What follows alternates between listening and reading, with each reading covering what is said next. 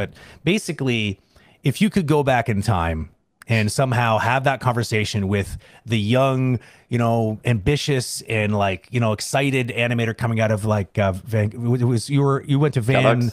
Oh, that's right. You went to CalArts, right? But then you, but then you. No, I didn't go to CalArts. I went to uh, You- a little school in Vancouver and Yeah, exactly. in, in New Jersey called William Exactly. Paterson. Yeah. That's right. Yeah.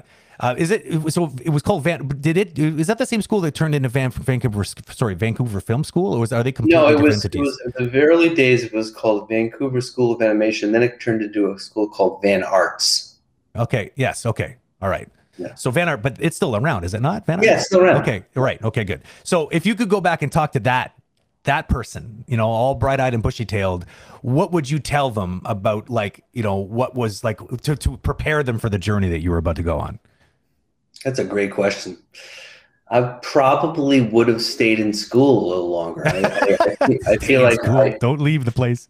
no, I would have stayed. I would have made films. Like I would have made a couple Mm. of films in school. What Okay. one of the things I regret was not.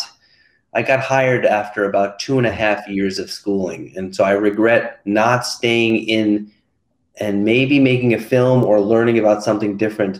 Uh, I, I took the job because I had no money, you know, and so I um, I would just say I would I would want to work on a film. That was m- one of the things that I'd be like, all right, you know, and and I think that's what you get when you see some of these filmmakers from some of the schools. I've been impressed with a lot of the schools in France, you know, that have these like five year programs where they have a group of five people making an unbelievable film, you know, and Oh, yeah. I, I think I, I would have liked to do that, you know. I, so yeah, I think just making a film, and I also would have said uh, to my younger self, don't freak out as much. Like just just chill out a little bit, you know. Try to relax.